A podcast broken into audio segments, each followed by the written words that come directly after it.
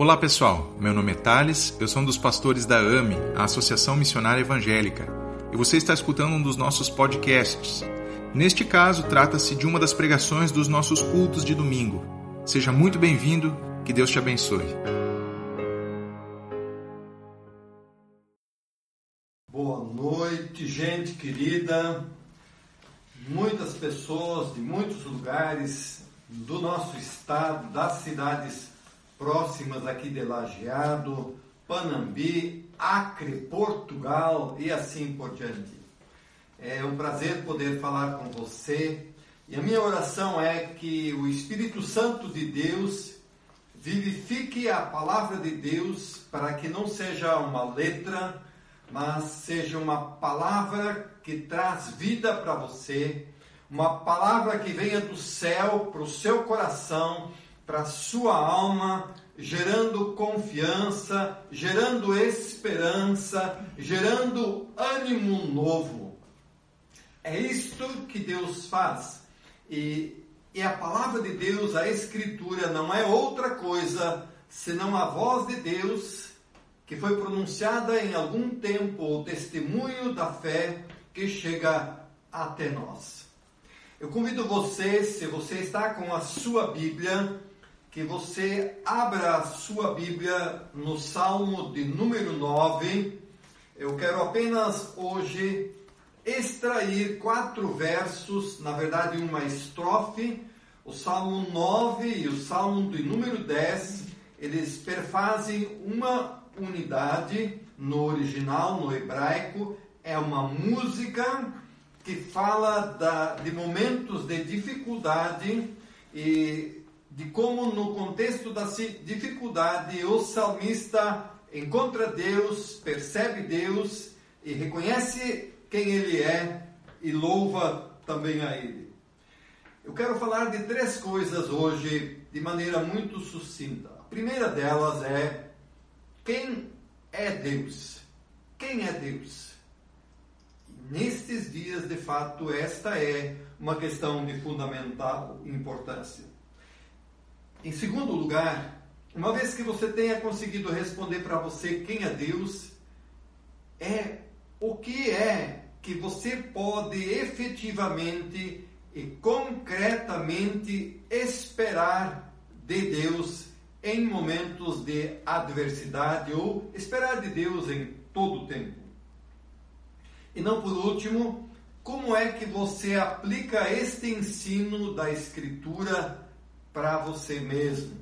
Eu tenho dito já muitas vezes que conhecimento bíblico, informação bíblica é importante, mas para que ajude você, é necessário que cada pessoa consiga traduzir esse ensino numa convicção pessoal. Precisa haver uma apropriação pessoal e dizer: eu creio nisso, eu acredito nisso, eu organizo a minha vida a partir disso, nisto eu construo, sobre isto eu construo a minha vida. Então, veja comigo o Salmo de número 9, os versículos 7 até 10.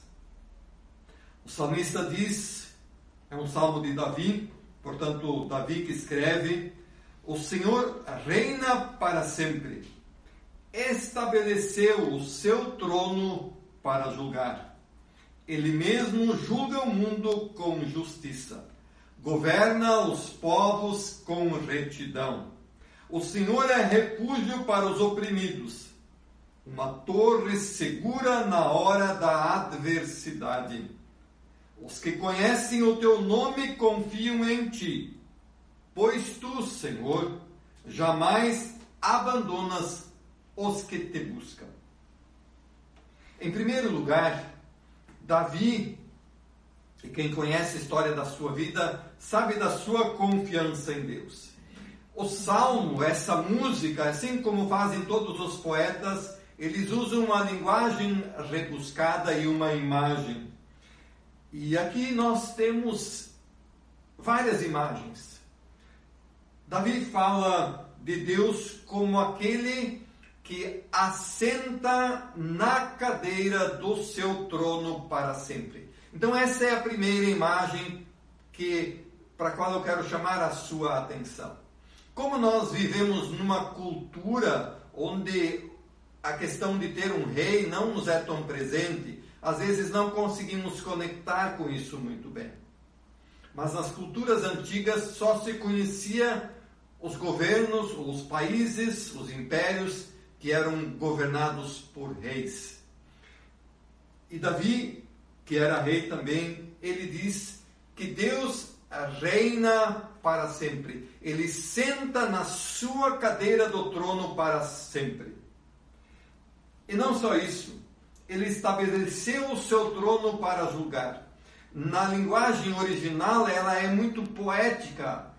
Davi diz que o alicerce do trono de Deus, ele é construído de tal maneira para governar ou para tomar decisões. E não só isso, tomar decisões, que Deus, sentado no seu trono, ele governa os povos com retidão e julga o mundo com justiça. Então, Deus, ele é aquele que decide e precisa decidir sobre todas as coisas, os andamentos das coisas, e ele faz isso de modo justo e de modo reto. Assim como os juízes que nós conhecemos têm a responsabilidade de decidir, este salmo nos diz que Deus é aquele que julga. Então nós temos três coisas muito importantes aqui, três atributos de Deus, que eu quero chamar a sua atenção hoje. Primeiro, Deus reina. Deus, na sua cadeira, no seu trono, ele decide o que é certo e o que não é certo. Ele toma decisões como um juiz. A primeira dessas coisas, nestes dias, é muito importante. A Bíblia nos ensina que não existe um poder que possa disputar com Deus. Não existe dualismo, segundo a Bíblia. Essa semana me perguntaram se o coronavírus vem de Deus ou vem do diabo. A partir da Bíblia, tudo aquilo que acontece, ele acontece, todos os acontecimentos, eles estão sob a soberania de Deus. Por isso que a Bíblia chama Deus do Deus Altíssimo, do Deus Soberano. O diabo não é páreo para Deus, certo? Então essa é a primeira coisa muito importante. Deus está acima de todas as coisas e de todas as circunstâncias. E nesse sentido é importante saber quem é Deus, certo? Eu tenho ensinado já há muitos anos e quero dizer isso novamente hoje. Deus é aquele que é poderoso para fazer as coisas acontecerem. Deus é também igualmente poderoso para impedir que acontecimentos sucedam. E Deus também é poderoso para permitir que coisas acontecem.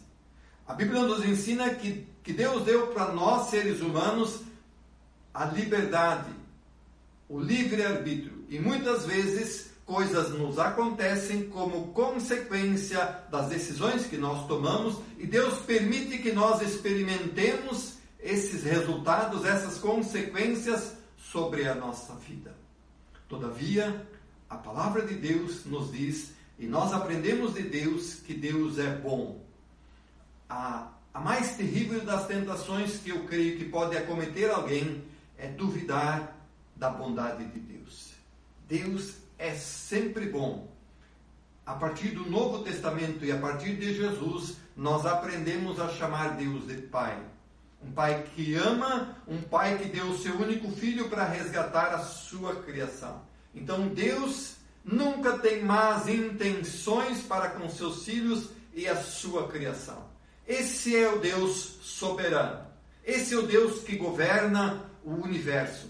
E nós, nesses últimos dias, percebemos isso de uma com uma clareza que nós não gostaríamos, quem sabe. Deus, esse Deus soberano, ele está mexendo no planeta inteiro através de um vírus, de um ser microscópico. E Deus mostra que ele está no governo, que ele está no trono, que ele é quem decide.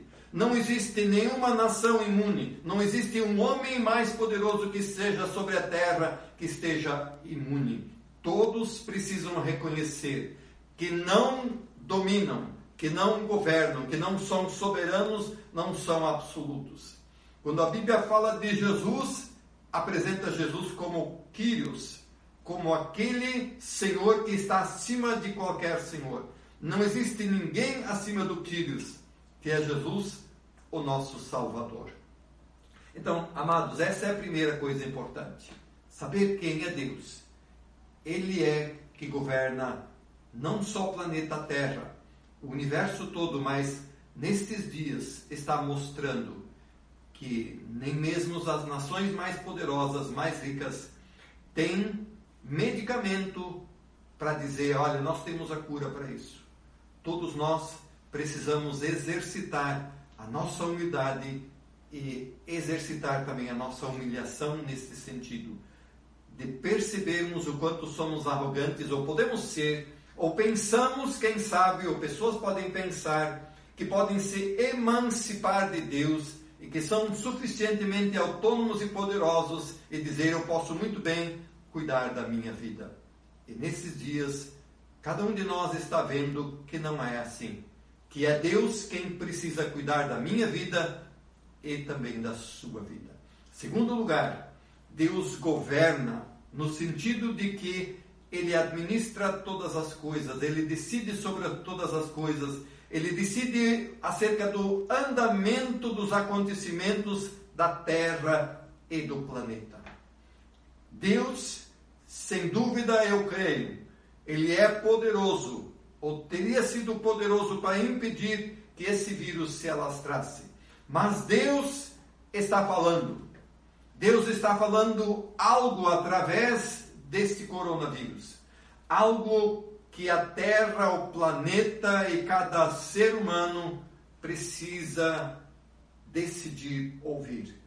O que é que você está precisando ouvir para a sua vida através disto que Deus está falando?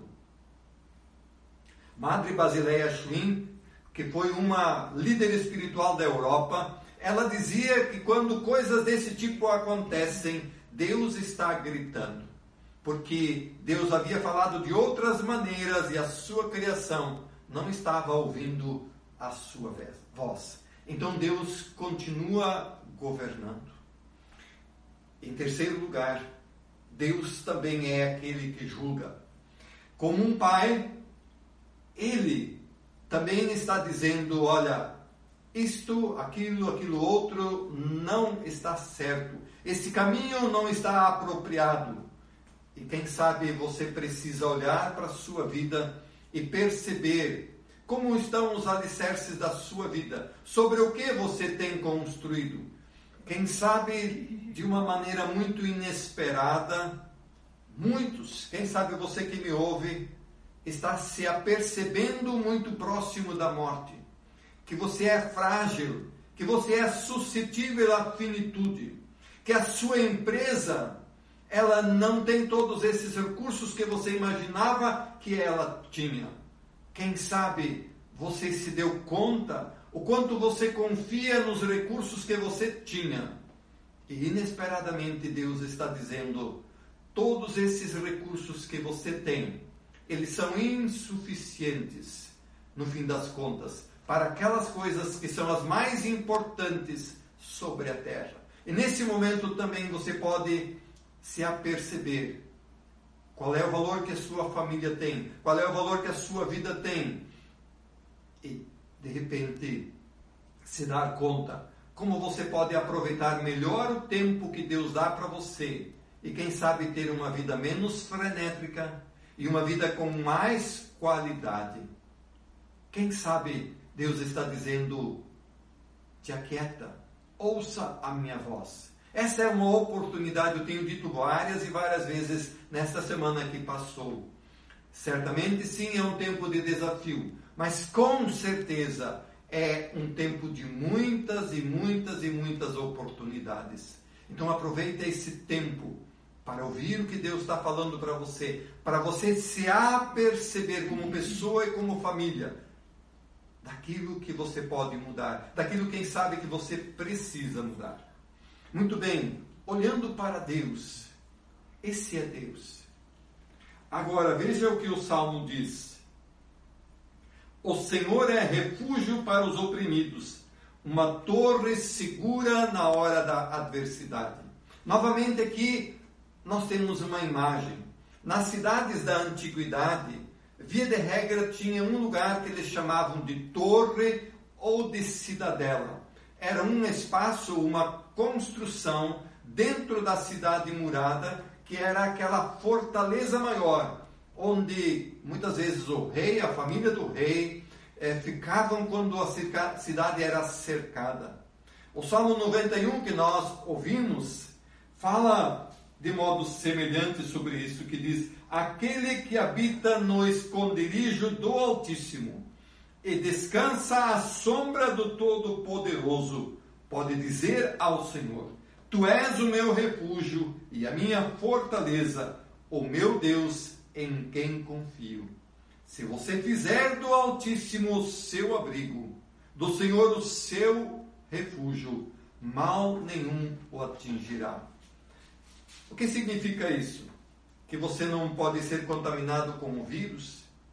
Não, está dizendo que Deus é aquele que é único, poderoso para guardar a sua vida.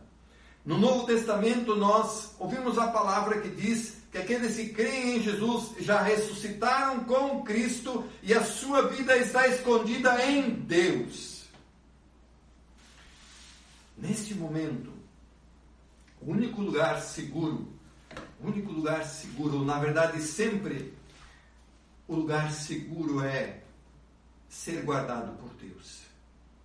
Só Deus, Ele é poderoso para guardar os seus e guardar qualquer pessoa.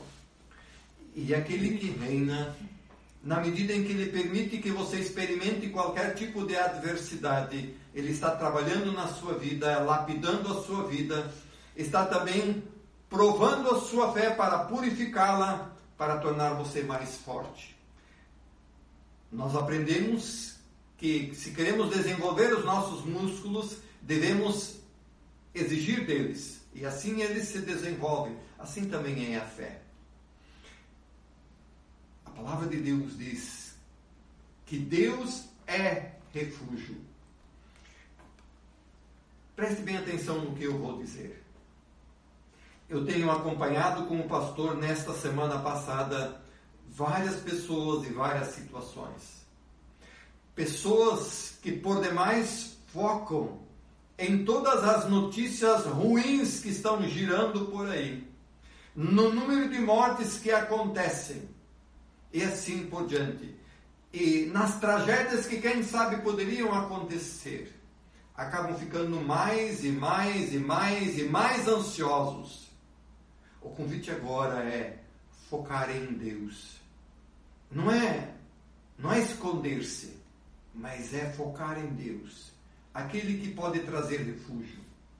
É isso que agora é importante. Focar em Deus, aquele que tem o controle na mão, tem o poder na mão, que é o soberano, aquele que administra todas as coisas. Certo? Focar em Deus. Este é o foco da hora, tá bem? E terminando, como você aplica isso? O Salmo diz assim: os que conhecem o teu nome confiam em ti, pois tu, Senhor, jamais abandonas os que te buscam. Existe um princípio bíblico e um princípio para o convívio. É que a nossa confiança em alguém, ela é proporcional ao conhecimento que nós temos daquela pessoa. Você não, evidentemente, não convida uma pessoa totalmente estranha para passar uma noite na sua casa, mesmo que peça, porque você não sabe quem é essa pessoa, quais são as intenções dessa pessoa. Mas se é um familiar, se é um amigo, se é uma pessoa que você conhece há muitos anos, você não vai ter nenhum tipo de dificuldade. Por isso a palavra que diz: aqueles que conhecem o teu nome confiam em ti, Senhor. Aqueles que conhecem o teu nome, Senhor, eles confiam em ti. Por quê? Porque eles têm experimentado situação após situação, ano após ano, adversidade após adversidade. Que o Senhor não abandona aqueles que buscam a ti. Aqueles que batem na tua porta, Deus, o Senhor abre a porta. Então, este é o tempo, como ouvimos a Rosane dizer no início do nosso culto, este é o tempo em que aquilo que você construiu em termos de fé, agora é importante. A fé que você tem dentro de você, que você construiu dentro de ti, a tua confiança nesse Deus, de fato e de verdade vai fazer a diferença. Não aquilo que externamente você pode verbalizar, mas de dizer: Deus, eu creio em ti. Deus, eu confio em ti. Eu sei que o Senhor é poderoso para cuidar de mim, da minha família, da minha empresa, das finanças, da saúde da minha família, dos meus pais, dos meus avós, dos meus filhos e assim por diante. A Bíblia também diz que Deus é aquele que provê, certo? Então, se você conhece quem é Deus, então esta é a oportunidade de você utilizar a sua fé e fazer a fé funcionar para você. E eu entendo que é apenas caminho e sob esta perspectiva que você vai vencer a ansiedade, vai vencer a preocupação, as ideias, as imaginações que, quem sabe, permeiam a tua mente e o teu coração. É descansar em Deus, confiar em Deus, sabendo que Ele tem tudo sob o controle dEle. Sob o controle dEle. Eu quero convidar você que me ouve a trazer diante de Deus e dizer: Pai amado, amado Pai, Tu conheces o meu coração. Pai, Tu conheces o coração de cada um que está aí na sua casa, ouvindo a Tua palavra. Pai, eu oro para que Tu ajudes a cada um a trazer diante do Senhor, a deixar diante do Senhor a sua ansiedade, a sua preocupação. E ouvir de Tua parte, Senhor, que Tu és poderoso para fazer muito mais do que pedimos ou pensamos. Muito obrigado, Pai, porque Tu és o Deus que provê. E a Tua palavra, Pai, mostra inequivocamente, exemplos atrás de exemplos, como o Senhor é poderoso para prover. Deus, também nesta hora, nós reconhecemos que nos falta muita gratidão. Quando tudo está bem, a nossa vida andava como se a gente tivesse conta de dar conta de tudo. Não percebíamos como estávamos sendo abençoados pelo Senhor. E agora, quando inesperadamente tantas coisas são retiradas de nós, nós nos apercebemos do quanto nós tínhamos e não reconhecíamos, para sermos gratos a Ti. Perdoa-nos, Pai, quando nesses dias murmuramos e reclamamos. Perdoa-nos, Senhor. Perdoa-nos, Senhor, por isso. E ajuda-nos a traduzir esse tempo num tempo de bênção e num tempo de crescimento, Senhor. E usa cada um de nós como um instrumento Teu para abençoar a vida de outros, para cuidar de outros. E sim, fazermos a parte que nos cabe, ficando nas nossas casas, para que não sejamos canais, meios para que esse vírus se espalhe. Esta é a nossa responsabilidade, Pai. A tarefa que cabe a cada um de nós, ficar em casa. Ficar em casa, Senhor. E que esse tempo em casa seja frutífero, Senhor. Em nome de Jesus, Pai, nós oramos também hoje por todos os médicos do Brasil e do mundo, por todas as enfermeiras, enfermeiros, equipes técnicas, por todos os lugares que têm acolhido pessoas doentes.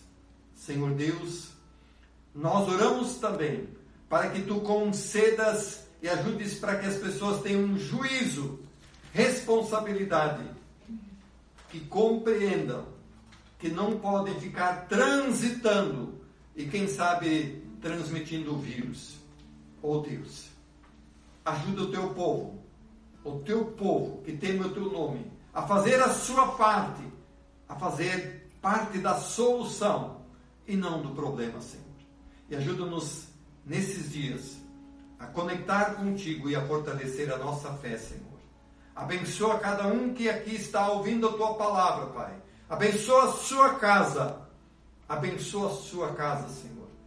Dá a cada um a provisão necessária. E àqueles que precisam de ajuda externa, que lhes seja concedido. Em nome de Jesus. Amém.